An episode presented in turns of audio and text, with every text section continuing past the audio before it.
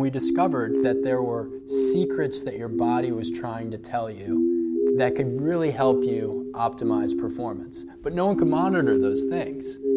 And that's when we set out to build the technology that we thought could really change the world.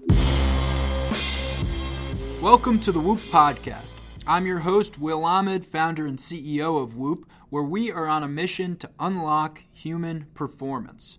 At Whoop, we measure the body 24 7 and provide analytics to our members to help improve performance. This includes strain, recovery, and sleep. Our clients range from the best professional athletes in the world to Navy SEALs to fitness enthusiasts to Fortune 500 CEOs and executives. The common thread among Whoop members is a passion to improve. What does it take to optimize performance for athletes, for humans, really anyone? We're launching a podcast to dig deeper. We'll interview experts and industry leaders across sports, data, technology, physiology, athletic achievement, you name it. My hope is that you'll leave these conversations with some new ideas and a greater passion for performance. With that in mind, I welcome you to the Whoop podcast. I've never really had an accurate measure of how hard my body was actually working when I'm teaching class because I'm so energetic. And when I teach a class, best believe I'm going to lay my soul on the floor for the people that are in there. My strain is higher when I'm teaching a class where, bear in mind, I'm doing maybe 10 to 15% of the workout with these people now. It will be higher than a workout that I've done in the gym. Hi, folks. Today's guest is Kirsty Godso master trainer, fitness model, founder of Made of and Pyro Girls. You've probably seen Kirsty and her good friend Joe Holder, a fellow master trainer and recent guest on the show, as the faces of our In the Green campaign, whoop.com. I'll tell you what, Kirsty knows how to stay in the green despite a crazy lifestyle. She lives in Manhattan, where we sat down to discuss her training philosophies how she incorporates them into her clients' lives inside and outside of the gym, all the workouts she does personally, nutrition, recovery techniques, ultimately, how she keeps up with New York City.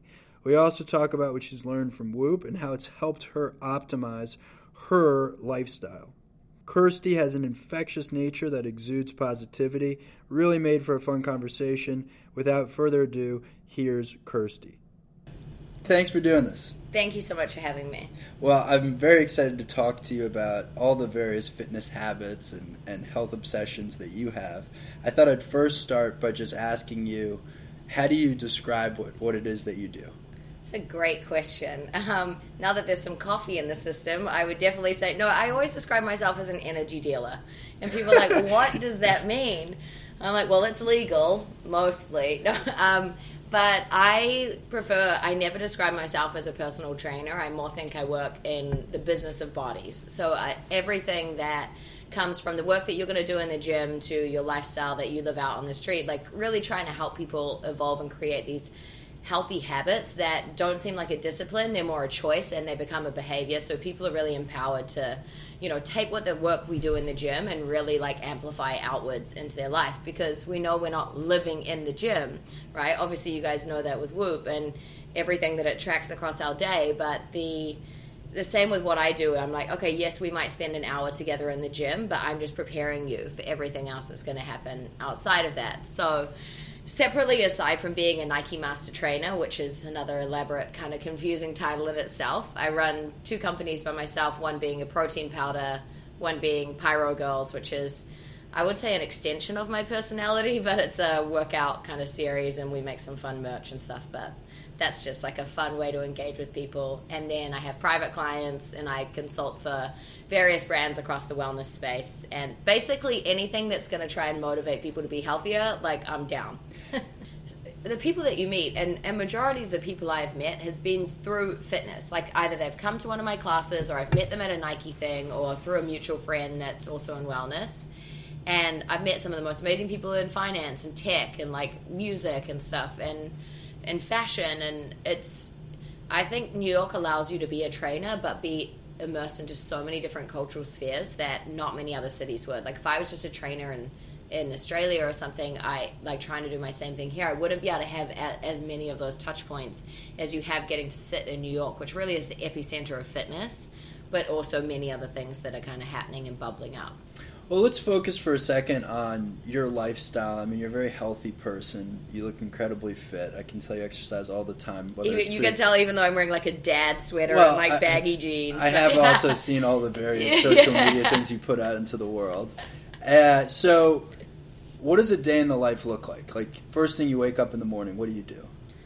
cold shower love it like literally i i'm awesome at waking up just before my alarm which i love because no one wants to wake up to that horrible sound You know, I do that about half the time. Yeah. So half the time I'll wake up um, not to my alarm. Yeah. And I often tell people it's one of the best ways to figure out how how relaxed your body is It- and also yeah. how well restored your body yes is. because i feel like it's just like okay it's go time Yeah. like- well, it's a sign that your body got enough rest Yeah. on its own.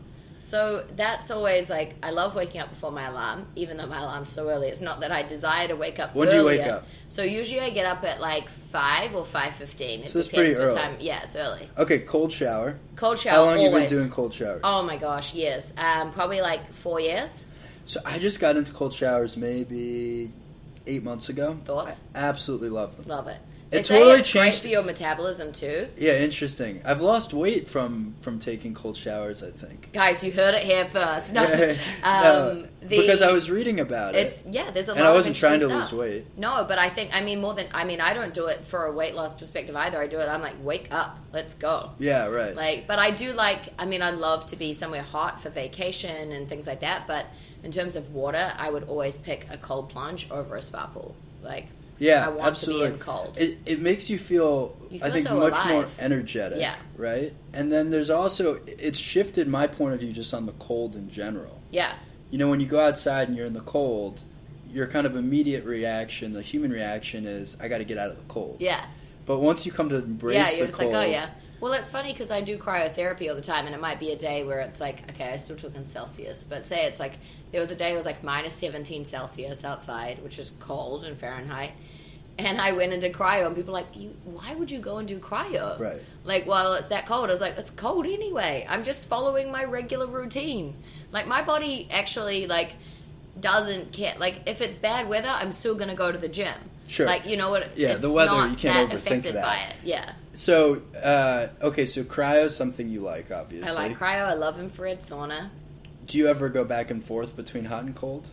I mean, if I'm somewhere really like luxurious, like one of the spas that you can do that, like if I'm at like the Aire baths down in Tribeca, or if I'm at um, you know Great Jones Spa or something. But most facilities like Mostly you'll just go cold. don't really. Yeah, it's one or the other, just because they're not right there next to each other. Okay, so you wake up in the Yeah. morning, 5.15, cold shower, Cold boom. shower, get up. Now what? Um, then I, I while I'm dr- like making a smoothie because like I used So to like, smoothie for so- breakfast. So, I love to eat eggs for breakfast, right? I was always trying to be. I was always I was keto for a long time, and then even when I'm not strictly keto, I'm always loosely following a keto style.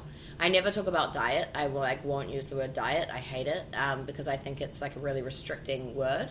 Um, so I say Which, like, by the way, is totally the right point of view. The fact that there's 10,000 diets show that diets don't work. Yeah. You need to create it's some create kind a of lifestyle, lifestyle habit, around and, eating. Well, it's also it's a conversation with your body.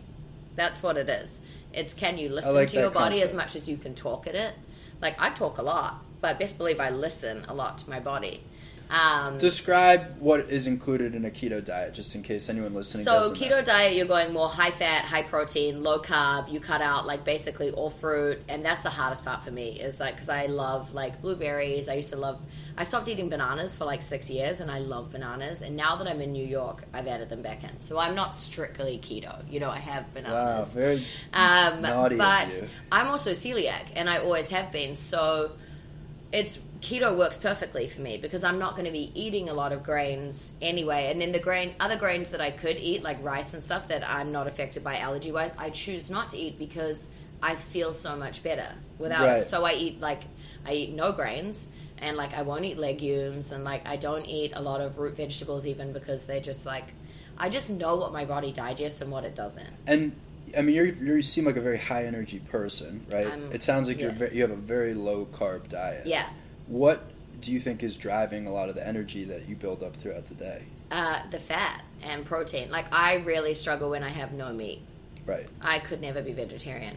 I find it so funny too because I get a lot of comments on my Instagram and people being like, oh, "I really want to follow a vegan lifestyle like yours." I'm like, when have I ever rem- like I've never even been close Never to vegan. suggested Nothing that. there's wrong with being vegan, but it's never been me. Like I also come from New Zealand. We have phenomenal meat, That's true. Yeah. like great meat, like you know, grass fed cows, like.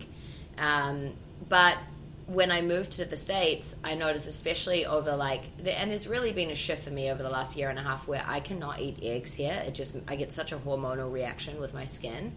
So I can't eat eggs. It doesn't matter if I buy free range organic. It doesn't matter. Like I'm used to eggs in New Zealand that come from my neighbor's farm. Like I'm like really so you think close the to eggs source. are better over there? Oh, for sure. Like that's a fact. One thousand percent. And you see the color of them is totally different. Interesting. Um, so I had to change. So I have a morning smoothie. While I'm having my smoothie, I Now your always, smoothie doesn't have fruit in it. so I can put. Sometimes I'll put in like half a frozen banana, or I might use some frozen blueberries. And do you So that's put uh, different supplements in? Now you, Yeah. you've got a protein. Yeah, so I brand. put my protein in. So I made a whey protein isolate, which only has four ingredients because I was kind of exhausted by trying to find the perfect protein for my body. And also, I never had anything to recommend to other people. Like, honestly, I had thought about doing this for a long time, but never wanted to. And then when I moved to the States, I was like, I have to do this. It's awesome. Because it is just terrible. Like, a lot of the stuff. Okay, well, we'll come back to the We'll come back to it. So I put a scoop of that in. Okay. And then I have I put a lot of ice in. If I'm having like half a banana, I might pour a little bit of cold brew in or something. Otherwise, I just put water. I never mix with coconut water, almond milk, or oat milk or anything. It just if you have a good protein, you don't need. Right. People are just used to putting unnecessary stuff into whether it's their food, their training, totally everything. Right? I totally agree cut the that. shit. Yeah, like less is more. like you we talk about like hoarders in your house like people that just keep everything there's a lot of people that do that with their diet and their training so Just unnecessary get it out. and- less is more. Yeah. um, and then i'm out the door. And usually i'm racing straight on the subway up to midtown where the nike office is which is um, we have a beautiful private space up there where we train you know a lot of editor-in-chiefs of magazines. We train stylists. We train it might be models. It might be tra- athletes. Um, it's people that w- are brought into us by the brand team. And that's really fun because you end up Meet working yeah you meet interesting people from all different jobs. And um, it's a nice quiet space up there. So i might be there from 6 a.m till like 10.30 and then i usually mid-morning is when my workout might happen. Um, and i am obsessed with pilates. That's been something i've been doing a lot over the last year and a half because i realized i did need a little more calm to my pyro. But i love to strength train. I love to do obviously high intensity. Um, I, I mean, I love boxing, like I love yoga, like I do love a lot of things, but I always try and still have a systematic program in place because it's not about just like shooting your shot and hoping for the best. Like you need to have like specific. You're turning up to train, not exercise. I think there's two different things.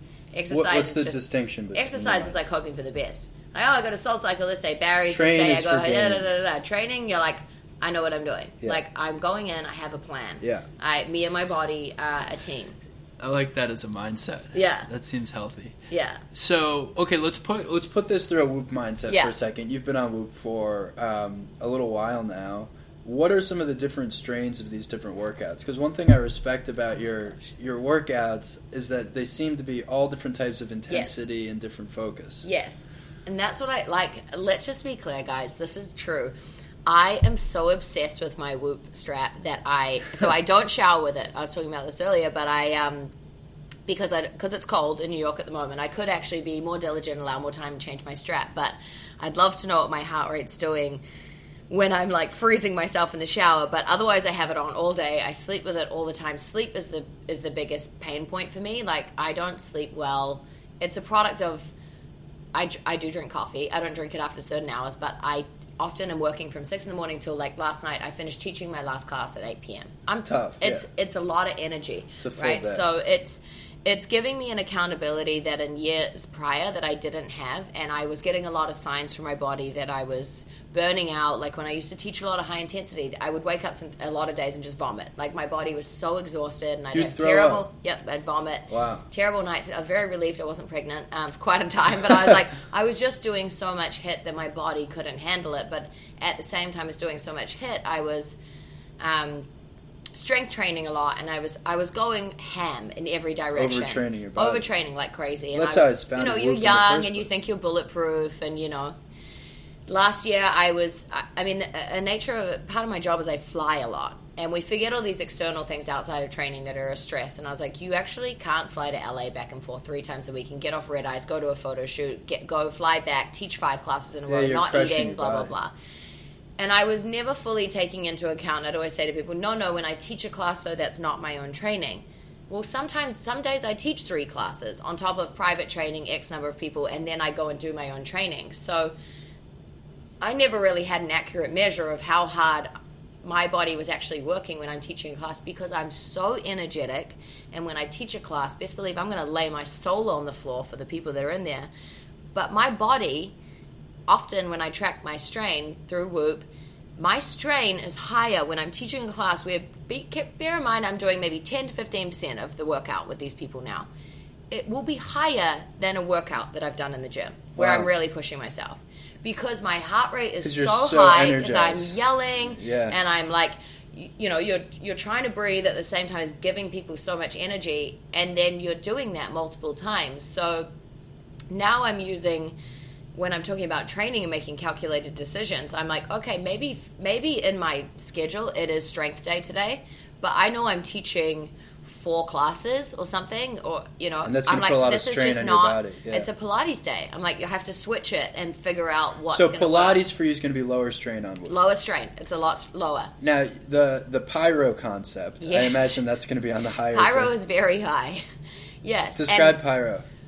So pyro, I mean, you can kind of get an idea from the name, but um, pyro girls is we and we like to abbreviate to, it to pyro because it's it's male inclusive too. Pyro boys is a thing, and Okay. um, and it's it's really a high intensity and strength conditioning workout. So we know with high intensity you should only be doing it for thirty minutes, right? So if you're doing it effectively. So pyro is a 60 minute workout that incorporates you you warm up with a flow, you have proper gluten core activation, then you really hit it then hard. just crush for you 30 have 30 minutes. and then you have a proper like more cooling down but we do a really hard focused ab and glute series which is I bring in a lot of the principles from Pilates that I've you know, I went I'm obsessed with Pilates. I went off and got all these mat Pilates certs because I just love it and I've noticed such a difference in my body. Um, and I think there's a true correlation between bringing that over into HIIT as well. But we have people, it's an ego thing. We think we just have to sign up for workouts and just kill ourselves all the time. We don't understand this high and low. Right. So pyro, you're gonna be, you're gonna feel fried, right? You're gonna actually really go after it, but let's be intelligent about it. And then I don't want to see you doing that to yourself like four times a week. You know, this is So- where we say to so people this is three times max per week. It's the same as proper high intensity. Like, if you want it to work for you, you have to take it in the right dose. And how know? high will your heart rate get on Whoop during it? So usually my heart rate will get to around like 195. Wow. And what's Yeah. your max? Like just over 200? Yeah.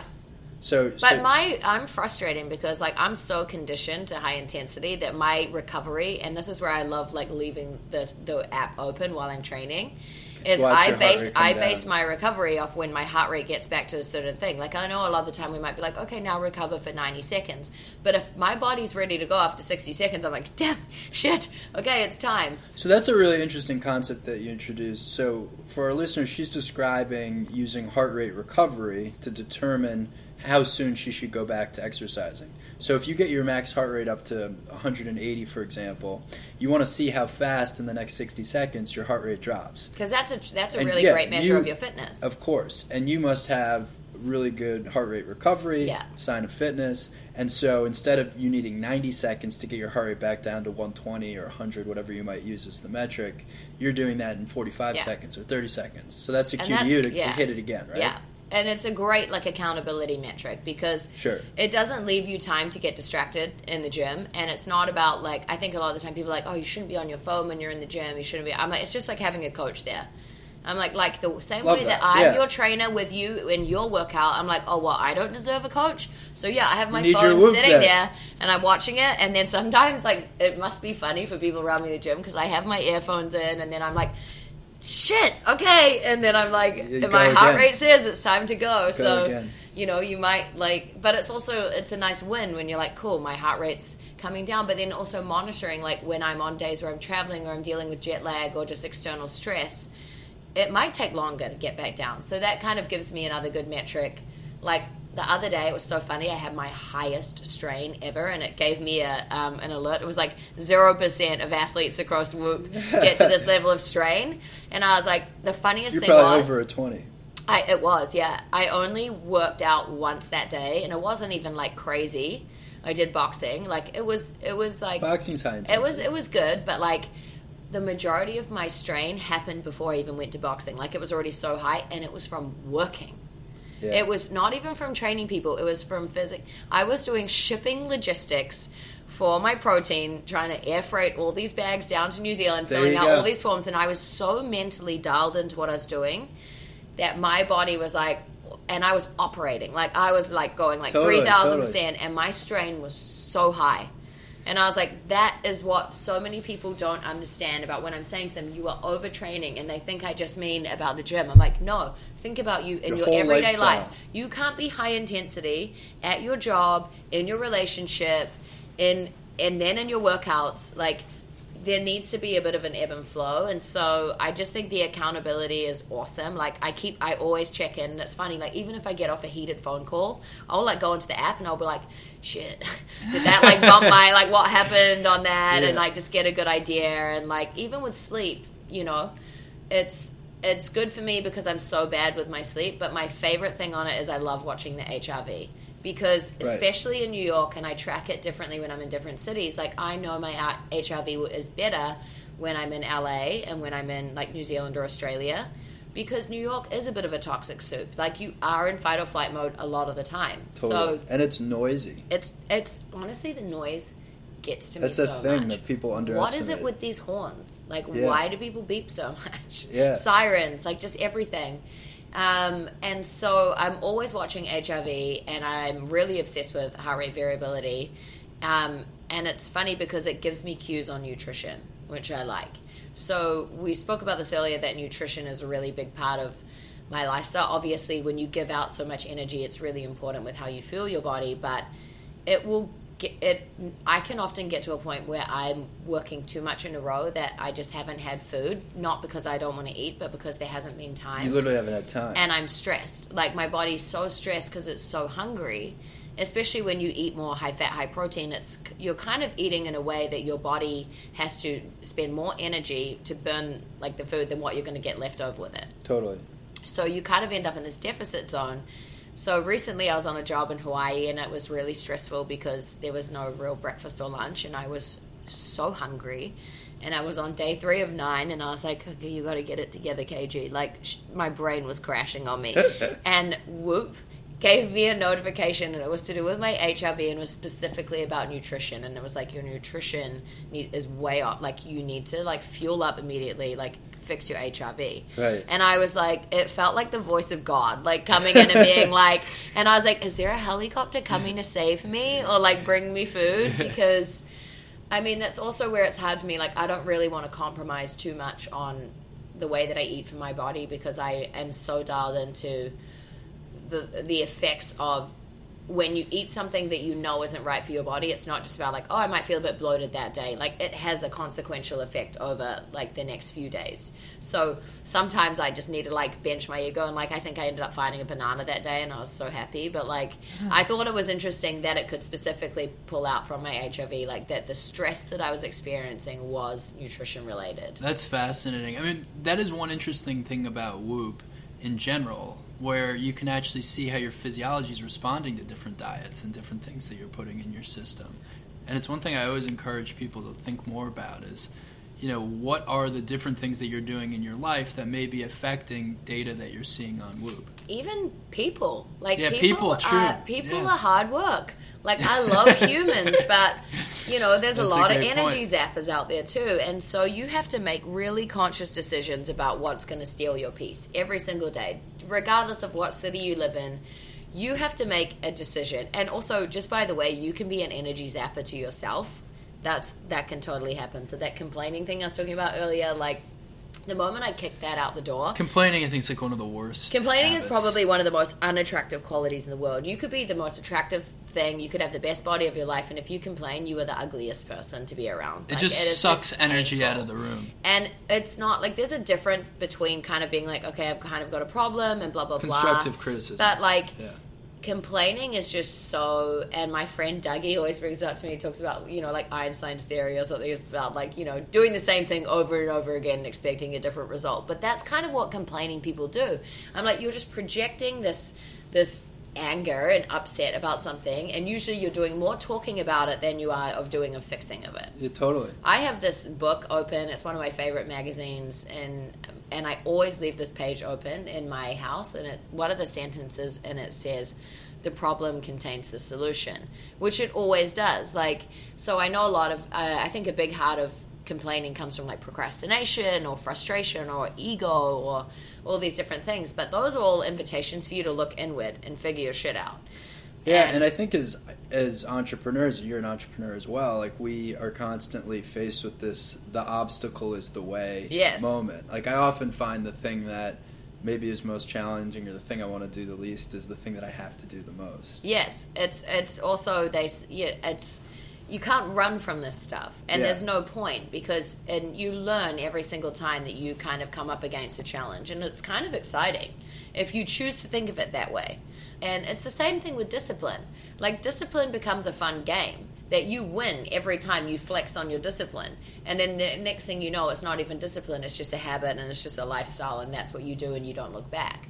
Well, I, I play this interesting game with myself where when I tell myself I'm going to do something, uh, do I do it, right? Or do Yeah. I second guess it? You know how Yeah. everyone's got this voice in their mind that's Yes. like the bad voice. Yeah. right? Oh, and it's so yeah. interesting. I think over time you can actually learn to like make You that voice reroute it. disappear. Or Yeah, you can. I talk about having a handbrake.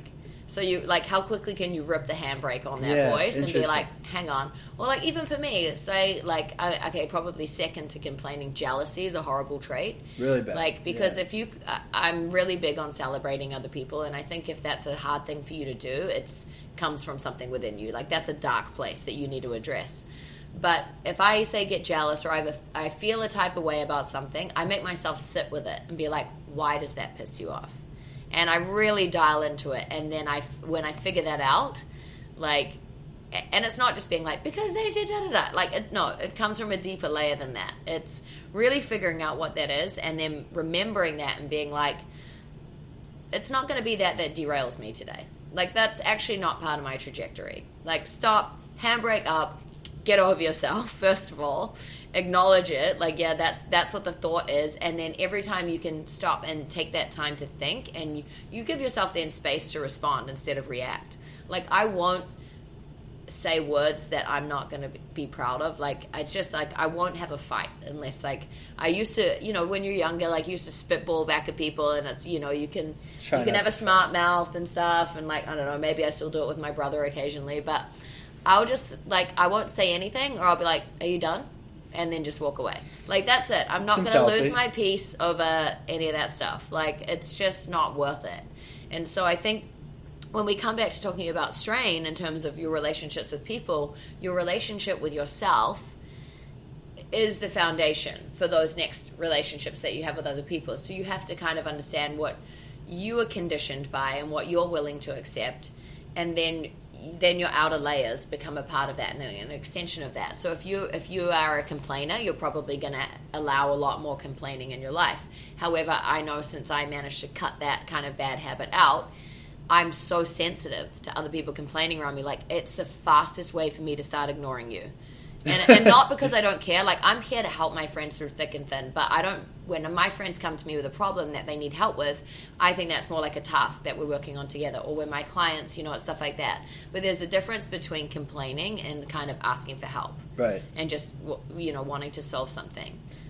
No, I think that, I mean I think that's very healthy advice. And, And yeah, I mean, if you take on board other people's shit energy all day, best believe you're crashing your own, and like your vibrational frequency is going to be so far down. Like I like that yeah. concept, vibrational frequency. Yeah, like I mean, I've said it to people before and they don't understand. Like one time I tried to use it as like a polite, like, "Hey, I'm not not interested. Like, thanks but no thanks." And I was like, "We, you know, like." I think that's great, but we don't vibrate at the same frequency. And someone was like, Sounds like a what guy- a guy at a bar." planet are you on? I was like, I don't know. I had a nice red eye coffee. Like I'm probably on Pluto at this point. Yeah, right. But I think vibrational frequencies are a real thing. You you know what it feels like to leave, you know, a meeting or hanging out with someone or whatever it is, and you feel like intoxicated, like with joy Yeah, and just energy. excitement and energy, and then you know what it's like to leave something that really crash and burn your energy. And I think that's that's one of the things I love the most about Whoop is that I rely a lot on fitness to be my um, both my celebration but also my counselor. So if I use it in these different metrics, but sometimes to its detriment, where I actually need to take more rest because I've been more stressed out by a lot of things than I probably acknowledge. And so maybe going in and blitzing it in the gym isn't going to be the best thing for me to do that day and really prioritizing my sleep.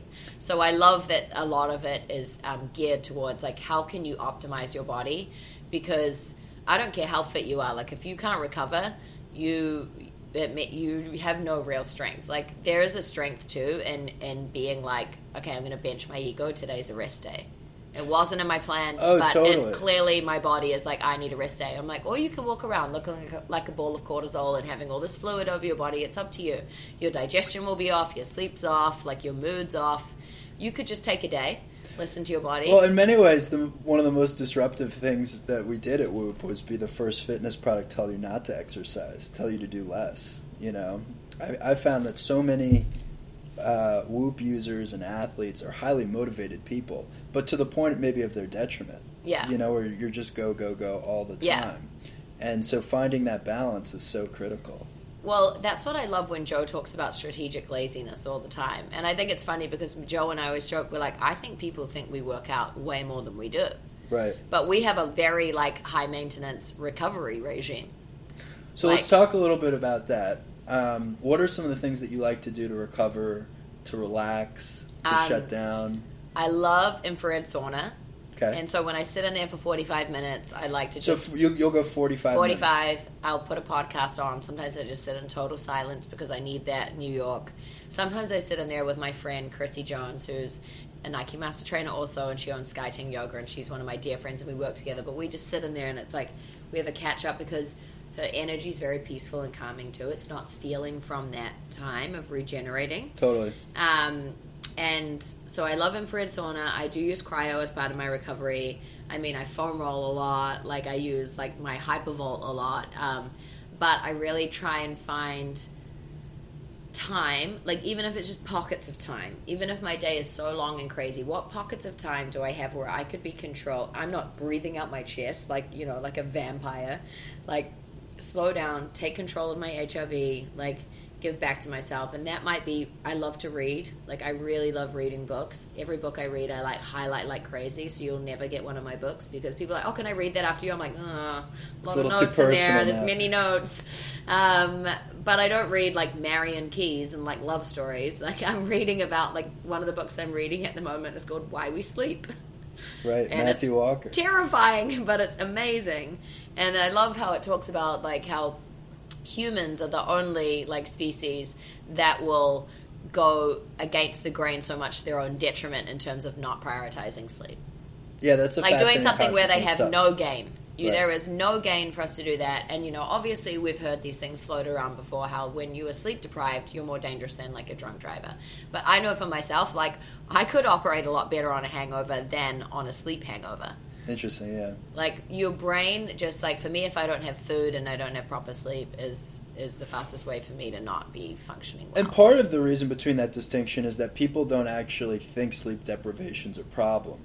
At least Yeah. when you're a little, into- you know, like Yeah. when you're intoxicated, you're somewhat self-aware. Yes. Hopefully, you're self-aware. Yes. like you're you should be, guys. Kids, Yeah, slow it down with the drinking. yeah, you're somewhat self-aware. But but sleep deprivation, often people just go will go weeks and months and God It's- forbid years sleep deprived, so they don't actually Yes. fully appreci- uh, appreciate the deficit that they're living in. And then you never get it back. Right. like you you just have to really i mean sometimes you just have to there's a, there's times where you have to kind of push beyond your means because circumstantially that's what has to happen Totally.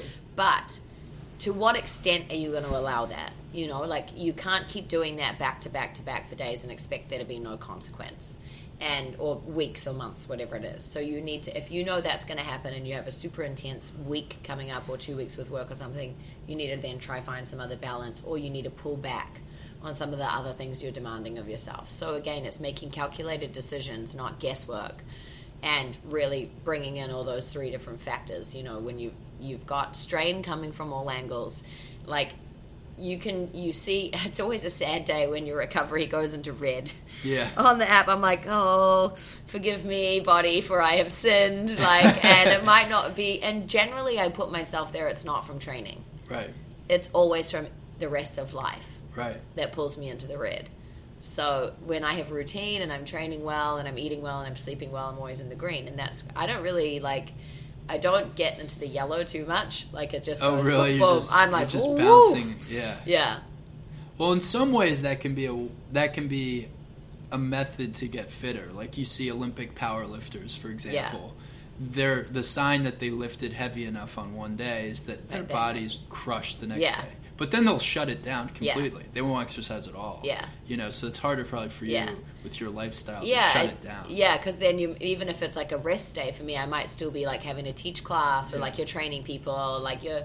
You know, a lot of my work is unseen as well. Like I know we share a lot on social media, but you won't see like ninety five percent of the stuff I'm working on or doing, and you won't see all of the effort and the hours of time that goes into stuff, and you don't need to see it because I'm validated by myself and my own self work. And like often I feel like I spend less and less time sharing stuff because I'm busy working. Right. And like often I say to people if they're getting too caught up in drama, I'm like, yo, start a company. You won't have time to even be caught up in this drama. That's a great point. Like that Yeah. is a great way. And also sometimes I'm like, wow, being a CEO is a good way to burn calories because it is stressful I know. And the but time it's can fun. fly by, it's yeah. you know, like I think you we get one opportunity to be here in this body. I was I like to preach when I teach classes. Like I've been teaching classes for eight years. Like I don't need to be there to teach them. Like I could that's an easy part of my lifestyle I could take away, but I love that I say it's an energy exchange. I love that energy exchange. It's such a great time to connect with people, see what's really happening in their bodies, understand especially if you're putting out products in the market, you know, or, or you're working with other brands with their products. Like that's you need to be in real time with people. But I was saying last night in class, I was like, guys, you need to understand the true value and the biggest value that you have is never going to be a house that you own it's never going to be the money you have in the bank or like a watch or whatever it is it's always only going to be your body and it's really if you can't dial into that and you can't put that first you have no wealth at all.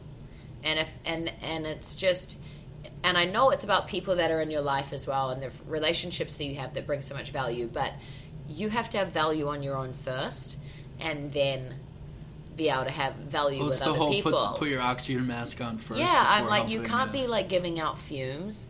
And um so we need to just focus on okay like how can i be my best? And then so i can operate on my best. And accumulatively we can all be at our best like that's the that's the goal Now, do you practice any kind of mindfulness or meditation? It's funny because I'm so. I mean, you can. Uh, this is not shocking, but I'm not great at sitting still.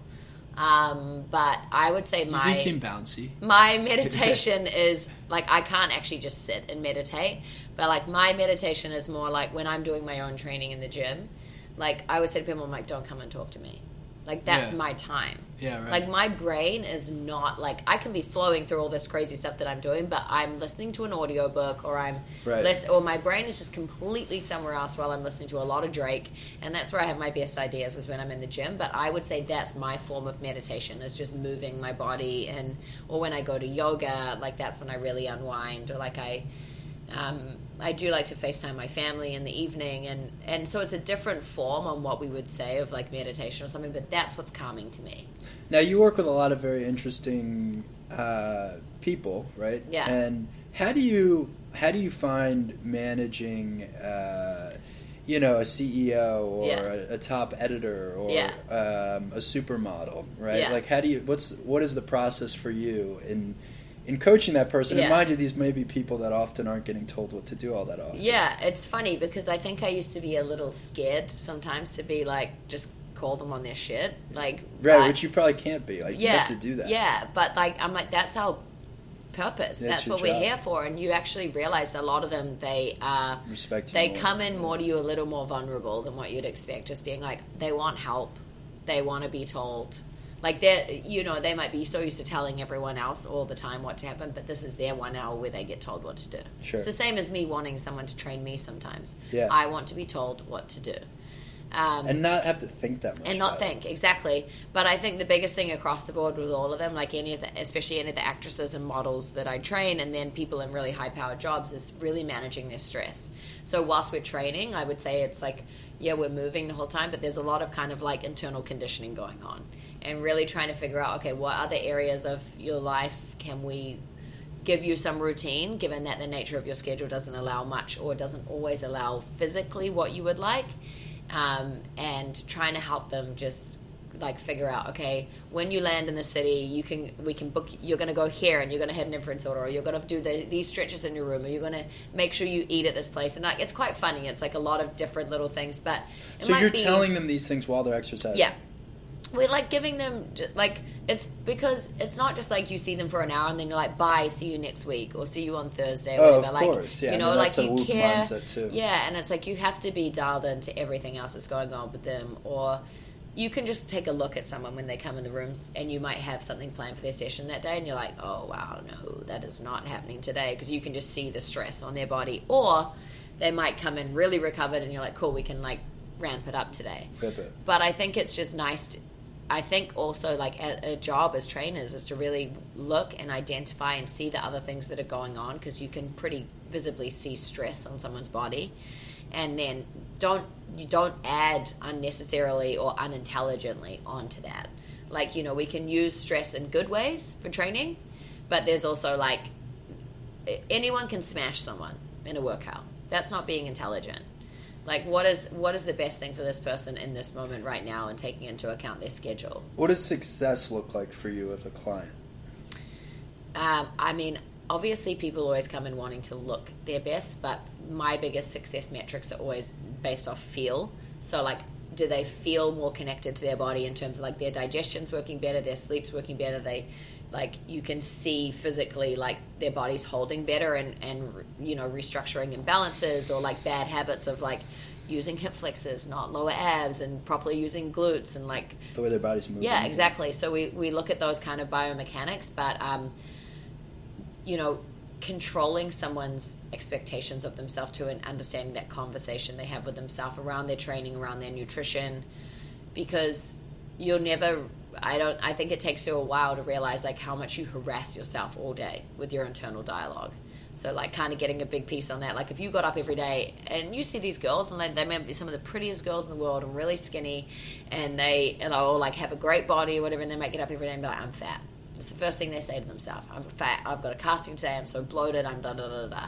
And they've drummed that into themselves the whole time. The moment. So a big piece is taking control of that, so that you can give them the ability to see what we actually see and let their body not feel so panicked and allow it to kind of work. Because we forget our body's quite a miracle. Like you know we just shove stuff in our mouth and kind of like Yeah, don't really think about a lot of the process of how it's going to happen but we're very quick to complain if we're bloated rather than being like well what did i eat? Or Yeah, like what what, kind of emotions am i digesting to get there? So i mean success for me is when my clients feel at their best. And i think most people feel at their best when they feel strong and that's an element of training making really good fo- uh, choices with their food and sleep choices I, I'm sure this has happened to you, but let's say a supermodel comes to Yeah. you and she's like, "Look, quite frankly, I don't really eat. I'm, Yeah. I'm just stressed all the time. I don't Yeah. like the way I look." yeah Which- they're like i just smoke and drink coffee or like you know yeah, it's terrible and that or worse, right? people Like, are on do a drugs, Juul people are on a Juul all the time these days i'm like this is disturbing to me Yeah, um, yeah, a big thing is first of all we're really we're like you got to eat. You want you want the best body of your life. Like you need to eat so that you can train properly. Otherwise, think about it every time that you're coming in. You are never performing at your best. It's the same thing when people don't want to breathe properly. I'm like, I now say it. I'm like, you're starving your abs. Like your abs to really work properly need your breath. Totally like agree, that yeah. oxygen has to feed them. So if you hold your breath in your chest all day, and I do it myself too when I'm stressed, but if you want to operate like that majority of your day, your abs are not even getting the opportunity to really like come to the party. It's the same thing with trying to get people to slow down in their workouts. And, you know, it might be something as simple as like you're doing like an ab exercise and everyone wants to be able to lower their legs to the floor. But I'm like, you're not even using your abs. Like, I'm trying to stop you at 45 degrees and get you to really like pull those legs back in towards you using your lower abs and like tilting through your pelvis a bit. But you don't want to listen because you it's more important for you to twerk your ego and then likely twerk your back. I'm like, what? I'm like, do you want to work your abs or not? So there's a huge like piece and play where you really have to coach people out of this mindset that more is better and advanced is always better because a lot of the time the modification is someone's progression. Like let's do things properly, let's slow down, let's not like guess if we don't have to.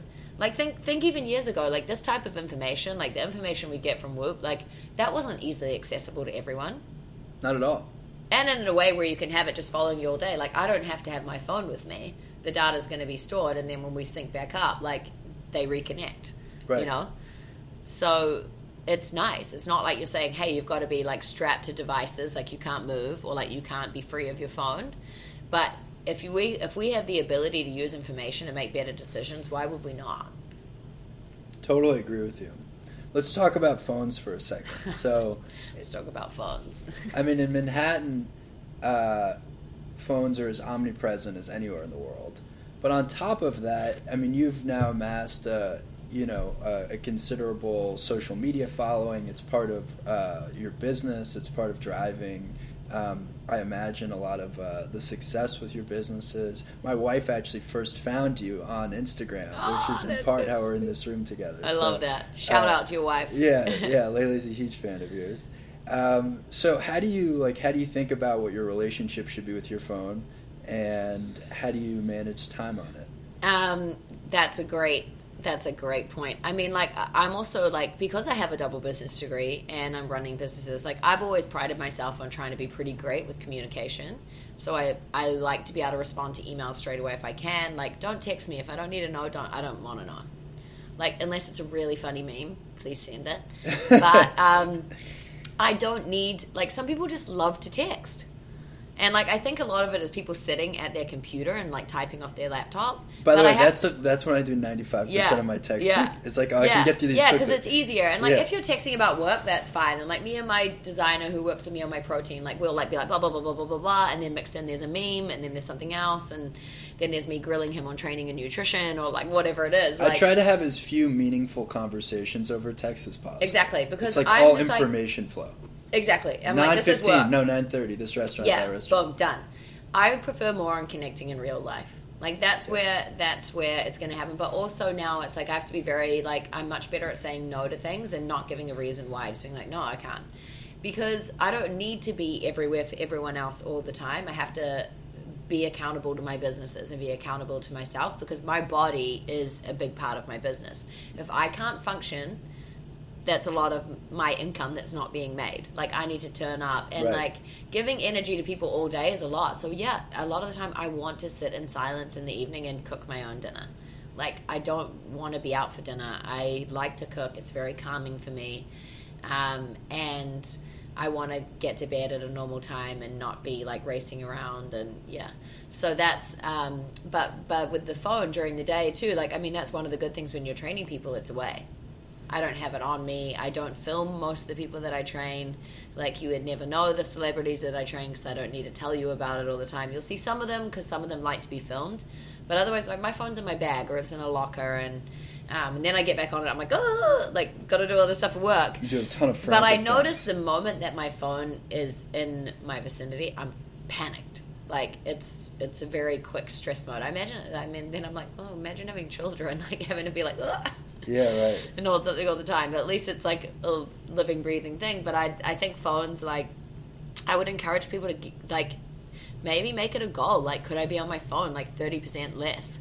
Like, does it? Do I need to send this? Do I need to? And even the amount that people even stress about what they share on social media. I'm like, who cares? Like, what do you really care about? Like, if you if you're like, is this photo gonna do better or this photo gonna do better? I'm like, for for who's like are you seeking validation from everyone else or do you like because i know that for myself and and a lot of my closest friends like you know joe and people like that we we share things with the purpose of just being like hey this is just an invitation for you to like if you really care about this and you want to read up about it, like majority of the stuff we share is to do with wellness and enhancing your performance and things like that. Occasionally, it's like a very hype beast kind of like photo of what we wear because we happen to wear a lot of off white and things like that. But that's that's Yeah. just our personality. That's what we love. Um, but it's less about like this is a selfie of me doing da da da. Like I mean. We use it as a tool of just to connect with people, and honestly, like the amount of support we get, especially whenever there's a podcast, people love that, is mind blowing. Like, and that is our rocket That's fuel. cool. We say it all the time, and and I love when people ask really diligent questions, not just like, "Hey, I want lean legs like yours. How can I do it?" I'm just like, "Fuck up!" Like, what? Oh, sorry.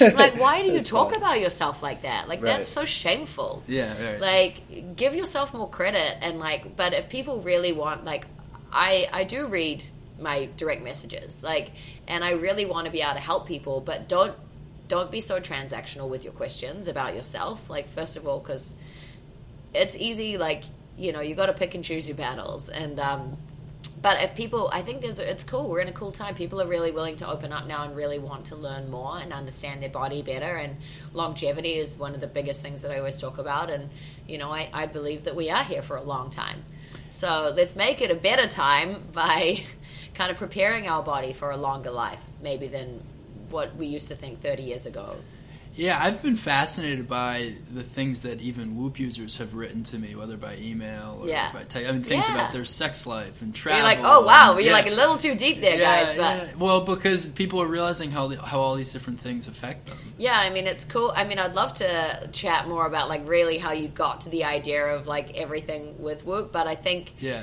it's such an outstanding thing because it's so easy to have there with you all the day, and it's like No, a, it's, it's just like a support system. Yeah. It's and I I talked about it being like it's that you have you know how we were talking about the voices and you had you have the good voice and the bad voice. It's really the good voice being like you know yeah I think about it kind of being like my parents, darling, you should really get some sleep now. Yeah. Um, and then it'll get a bit more forceful when it needs to. It's like you need to sleep. Well, Like, fortunately, with college athletes and high school athletes, we've seen it be more effective than your parents.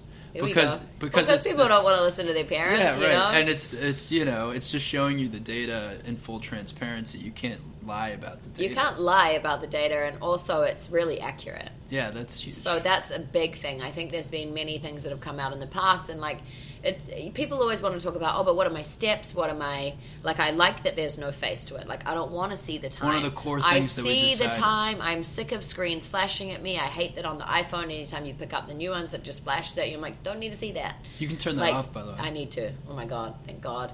Um, and but I like that. It's just there.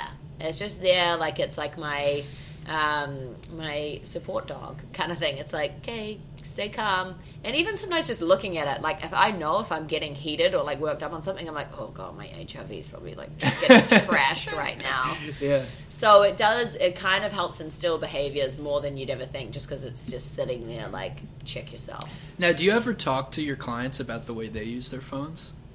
Yeah. And like I tell people, even like even when I teach classes, I'm like, why the hell are people bringing their phone into a high intensity workout? You want me to jump on it and break your screen? Part of the reason I think I love exercise so much, It's a vacation training from is your it's a phone. vacation from my phone. Unless I'm using it for my obviously I'm, but that's not using my phone. that's not using your Yeah. phone. That's, that's So that that's using the data. But Yeah. the I say to people all the time, I'm like, hey guys, bring in your water bottle, bring in the towel, but leave your phone in your locker. You don't need it. And then sometimes people still try to come in with it. I'm like, sorry, maybe that was my New Zealand English. Leave your phone in the locker. like I don't want it in the classroom. I don't need you to Instagram the class. The classes are sold out. Like if that's what you think it's about, or like I get it. Everyone loves to share when they're being fit. I don't need you to film in class. I need you to focus. So even when and even when I'm doing like stuff with clients, sometimes if they're like, "Oh, I'm working on a really busy thing at the moment. I need to blah blah blah," I'm like, "Do you?" I'm like, I I'm not like I'm not talking down how important you are or how busy you are, but do you think you don't deserve one hour where To you escape, don't have yeah. to yeah, like where you can just focus on what's happening? Because otherwise, what happens is when you are trying to train and focus and you keep getting stressed out by something else, you're so distracted. Like, you no, there's no way that your mind and your body can really fully connect into what you're doing. I want to talk for a second about some of the different uh, things that I've hear, heard you say or uh, you and Joe have said. One of which is my favorite is that men should train more like women and women should train more like men. Yes, absolutely. What does that mean to you?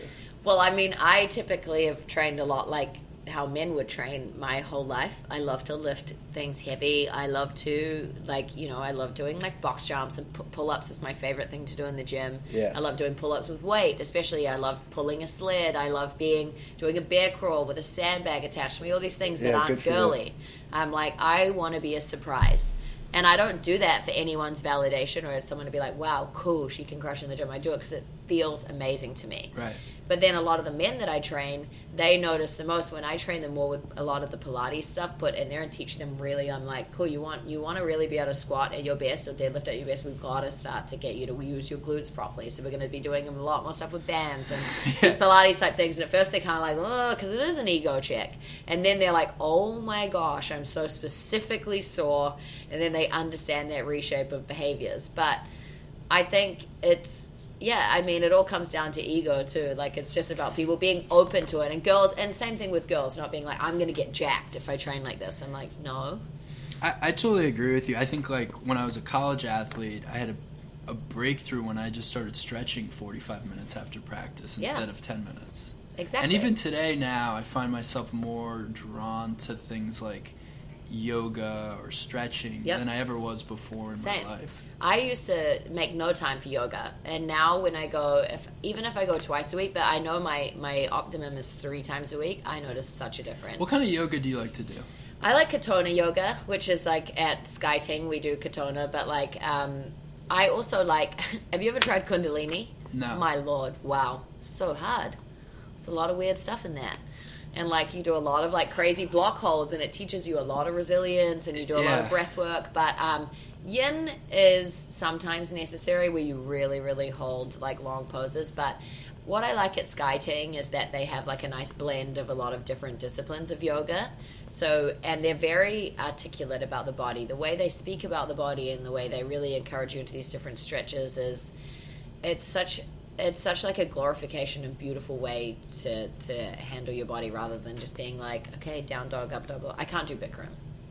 It's just not for me. You know, interestingly, What about you? What my you- first, the first yoga class that I ever did was a Bikram class, and it was, I, it was like such a turn off that I didn't go back to yoga for a really long time. It was just too hot. I was the same. And they too were hot, and it's they so were such assholes. yeah, and it's the same. That, like I, I, I felt time. horrible in there, and they're like, "Keep going, keep pushing." My flatmate in New Zealand, he used to love it, and I tried going with him a few times. And I was like, I just have, I, I mean, I'm very well hydrated all the time, and I was like, I have the worst headache of my life. Like, I don't want to go there. Whereas Skyting, I go, and like, I feel so at peace, and I feel like I've gone into a sanctuary, and they're funny. It's not like That's preachy cool. yoga. I'm gonna try that. Yeah, you got to go next time you're here. Well, I'll take you. Uh, okay, another another philosophy that we've touched on: working with your body is a partnership, not a dictatorship. Yeah. What does that mean to you? So we were talking about a two-way conversation, right? Can you listen to your body as much as you can talk at your body? And it really is having having the confidence, I would say, to to listen to your body. Take time. Be like, okay, I I ate that way and then I really don't feel good like 30 minutes later. What did I eat? Like blah blah blah, like, you know, figuring out a lot of things with digestion because it's not always obvious. You know, like something like I can't eat zucchini. That's a, that's actually a healthy food, but doesn't work for me. It's the same thing with training. Like different disciplines aren't going to work for other people. So you have to understand you, and you have to. That's why we talk about it being a partnership rather than a dictatorship. Would be like my ego driving me, being like, I see. Um, Joe Holder training this way, so I'm going to train exactly as Joe trains, or something like that, trying to pigeonhole myself into something that I'm not. And I talk to people all the time about, I'm like, you should be so unique, and you're such a miracle that you couldn't be boxed into anything. Like there isn't a pigeon. Even even with the way that we talk about eating styles that we associate with, or oh no, I just do HIIT, or I just do da da da da. Like, are we really gonna like simplify ourselves that much? Like, I think we're pretty, like pretty pretty phenomenal. Right. So we should be able to understand specifically for our body. It's like when people hit you up without you ever meeting them or knowing them, and they want you to give them a nutrition plan. I'm like, how could I ever honestly do that without understanding your body? and seeing you and kind of observing you and understanding the way that you eat and different things of your nature but also I need you to do due diligence. You've got to listen and figure some stuff out for yourself, and you learn to speak very finely to your body. But when you're speaking, you've got to do as much listening. You got to listen. I like that. Now you had uh, an injury recently. I did. Talk about that, and, and what did you learn from being injured? And are there, are there benefits to getting injured? Oh my gosh, the best. Okay, so I was pretty embarrassed actually about this last year until I realized disturbingly how common it is. So I will share. I actually burnt myself out into shingles Oh man. last year. And I always thought of shingles, I was like, ugh, rash, like gross. Like, I didn't get a rash. That wasn't what I got. I had the most crazy sciatic pain of my life, and this happened. Uh, it started to build up. I'd been going ham, like non-stop for months. Like I had ignored every signal from my body that I needed to And this is pre whoop. This is pre-whoop. Okay.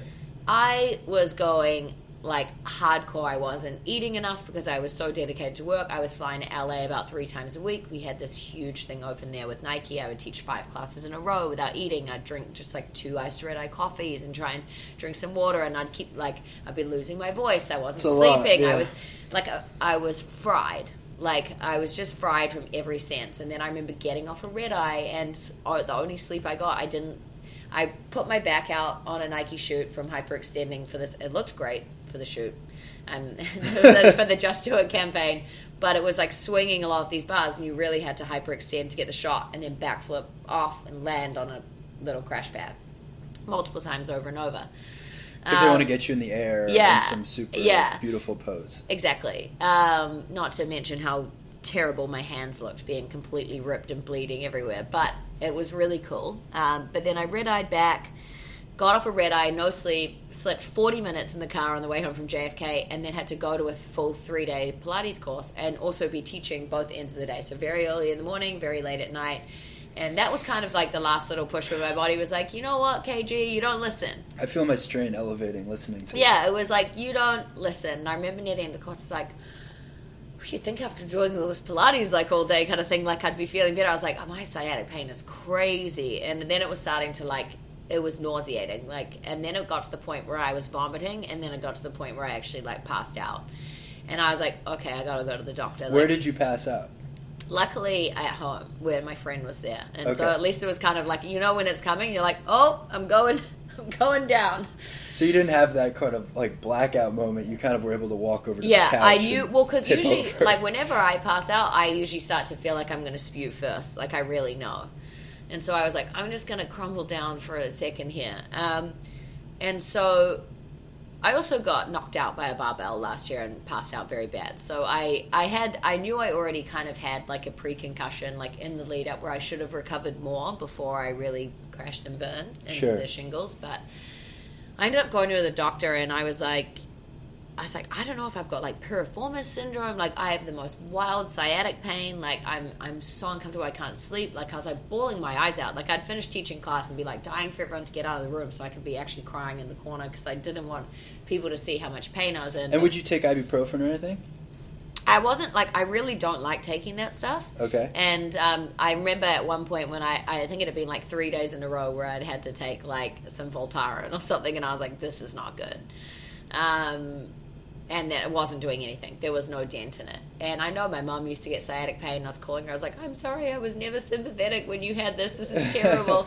anyway, luckily I went to this doctor and I was like explaining everything to him, and he was kind of he's like, you don't have piriformis syndrome.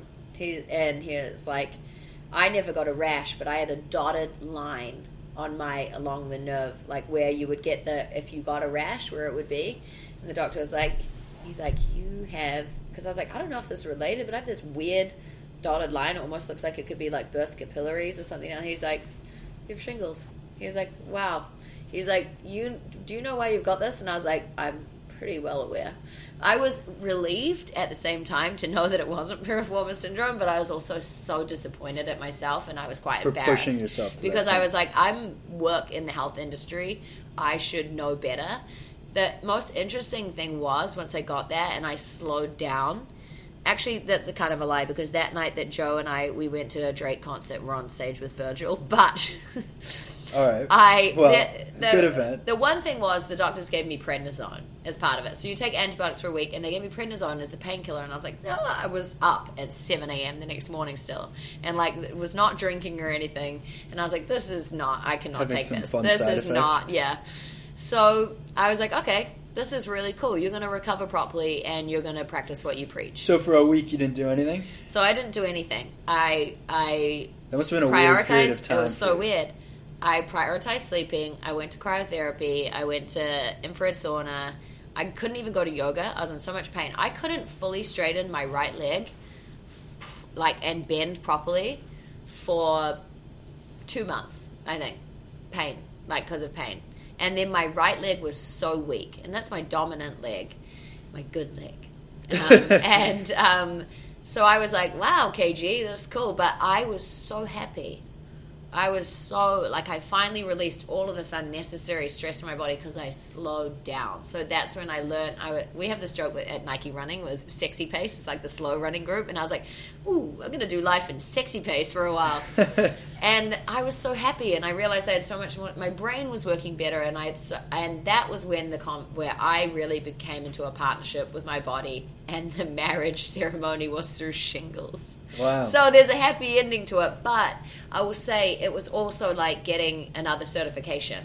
Like I can now help clients and other people, especially I train a ton of models and And go a lot of people that just push themselves so much and and crazy enough my best friend has just also recently burnt herself into it. So it's been awesome to be able to just be there and be like this no, we got to take this seriously and and really to try and voice to people be like, "Hey, it's just not worth it."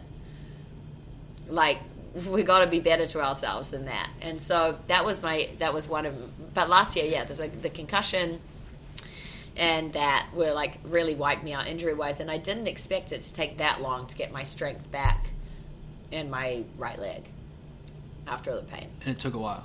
yeah and the other thing you have to realize too is you can it's always a looming thing like you could stress yourself back into it Oh, totally. so I'm like, nope, nope, don't want to do that. And whilst I hated going slow because I kind of always joked that I thrive in sixth gear, um, it was it was great. And honestly, my body had never looked better. And people were like, wow, what are you doing at the moment? I was like, nothing. That's a good I was sign, like, right? I'm being Yeah. calm, and um, yeah, so that was cool. And then. Um, now I'm thankful because I know I'll never get there because Whoop will definitely tell me Well, we'll many you back, times before yeah. I go. But that's why I'm so invested in it, and it is such a commitment to me. It's an easy habit. I get up in the morning after a shower, I put it on. Like I know I've got accountability all day. Like there's enough that I know on my own, but now I have someone even more intelligent telling me. Even that's more. awesome. and We're Yeah. pumped to have you on Whoop.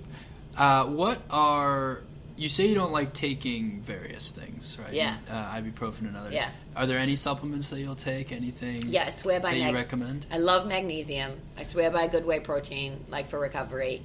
Um, and those are really the only two things that I majorly take because And will you take them every day? Yep, every day. And then if I get sick, like I just take like echinacea and golden seal, or like I love that Lypo-Spheric C by LivOn Labs. Like, but that's that stuff. Like I, And we'll put those things in the show notes. yeah, I honestly don't rely on painkillers. Like I don't think that we're meant to take them, even if we get. I don't like antibiotics. I don't like. I, I just there's a reason that that stuff crashes your digestion. Like I only take something serious like that if I absolutely have to. And then it actually has the chance to work. Like people forget, like they just pop pills like crazy.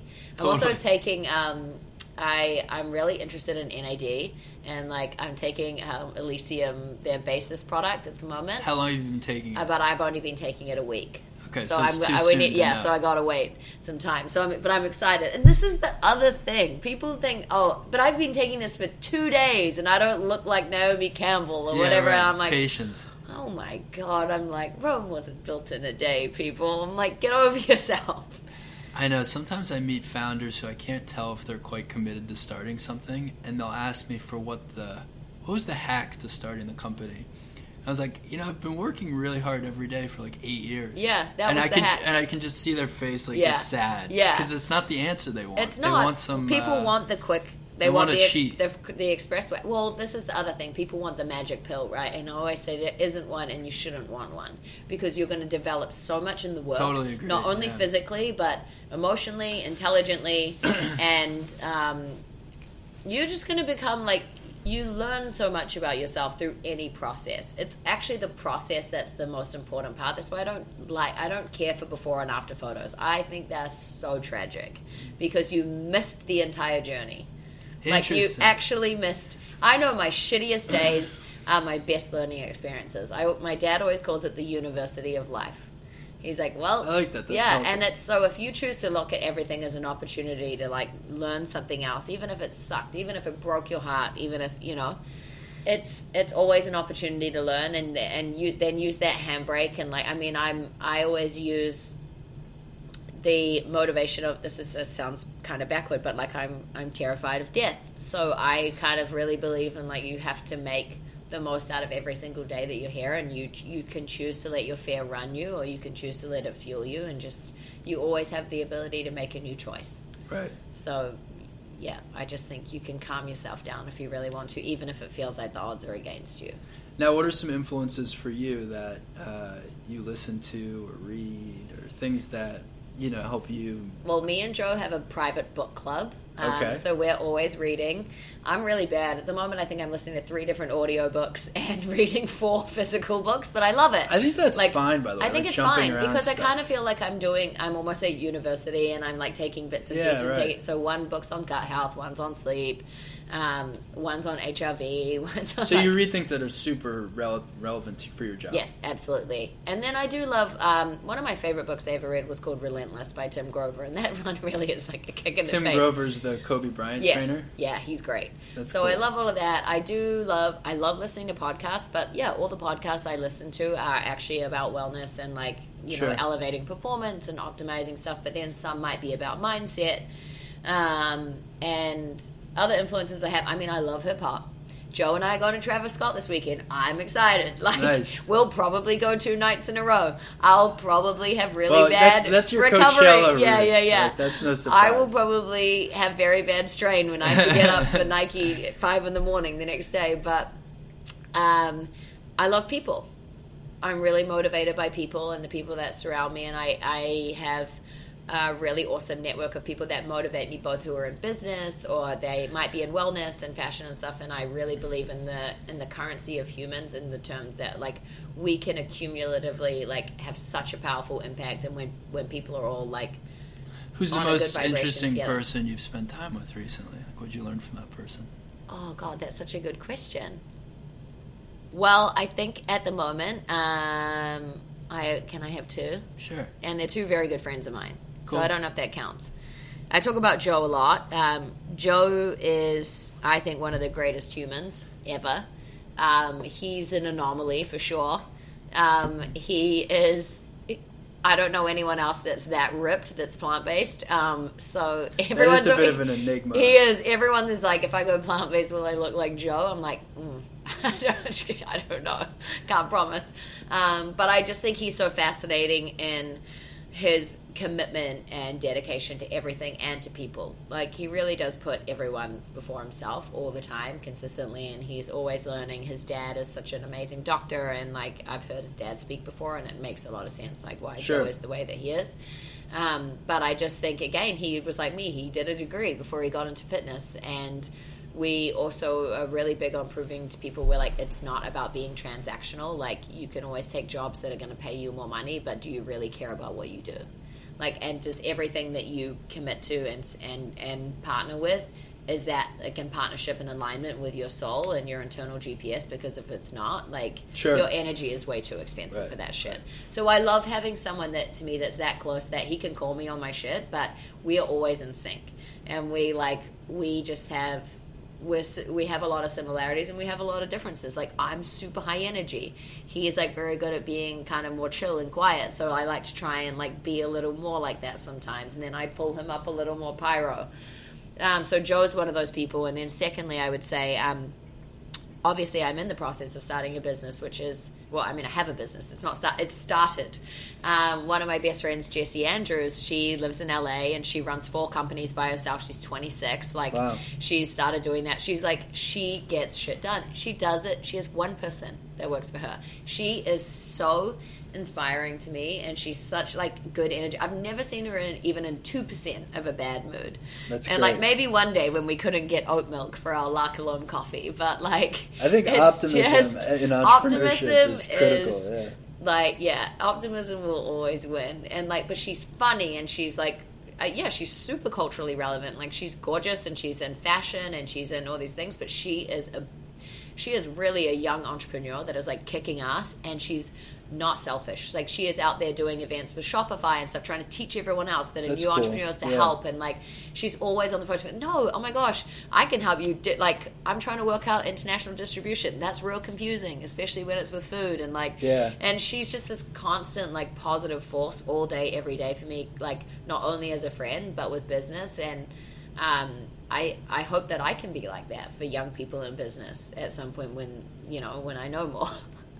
Well, uh, Kirsty, I know you're a huge inspiration for a lot of people out there. Um, how can people find you online? And I am throwing down many weird burpees, FaceTiming my cat a lot, and eating a ton of avocado, and hopefully bragging about being in the green even more often Yeah. on at Kirsty Godso on Instagram. Um, I also run Pyro Girls and Made of as my protein powder, but Instagram is probably where you will find the real me. Well, we'll add all those things in the show notes. Thank you so much for Thank doing this, so much. Kirsty, and pumped to have you on Whoop. Thank you. Thanks again to Kirsty for coming on. She was a blast to talk to. Make sure you also check out her feature story on the locker at whoop.com. If you're not already a member, you can join the Whoop community now for as low as $18 a month. We'll provide you with 24 7 access to your biometric data, as well as analytics across strain, sleep, recovery, and more. The membership comes with a free Whoop Strap 2.0. And for listening to this podcast, folks, if you enter the code Will Ahmed, that's W I L L A H M E D, at checkout, we'll give you 30 bucks off.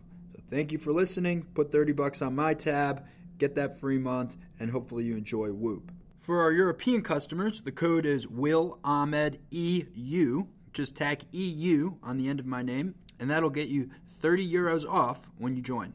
Check out whoop.com slash the locker for show notes and more, including links to relevant topics from our conversation. You can subscribe, rate, and review the Whoop podcast on iTunes, Google, Spotify, or wherever you found this podcast. We'd love to hear your feedback. You can find me online at Will Ahmed and follow at Whoop on Instagram, Twitter, and Facebook. You can also email thelocker at whoop.com with any thoughts, ideas, or suggestions. For our current members, we've got a lot of new gear in the Whoop store. I suggest you check that out. It includes 6, 12, and 18 month gift cards, help you save over time. We've got new bands, new colors, new textures. Visit whoop.com for more. Thank you again for listening to the Whoop podcast. We'll see you next week.